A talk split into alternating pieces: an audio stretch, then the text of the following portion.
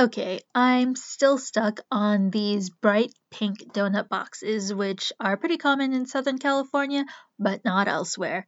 As I mentioned in a previous episode, these pink boxes are not actually made for donuts.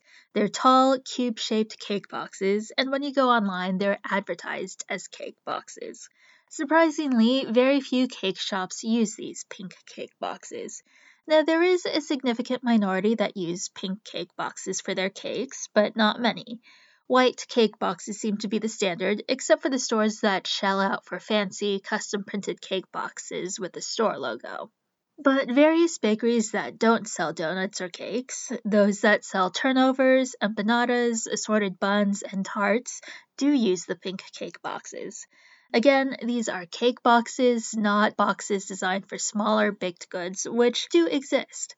Okay, I'm just working myself into a tizzy over these pink boxes, and I should probably stop now. I'll end this with saying that should I ever open my own donut shop or bakery, I'm to switch things up and use bright blue boxes. Thanks for listening and have a nice day.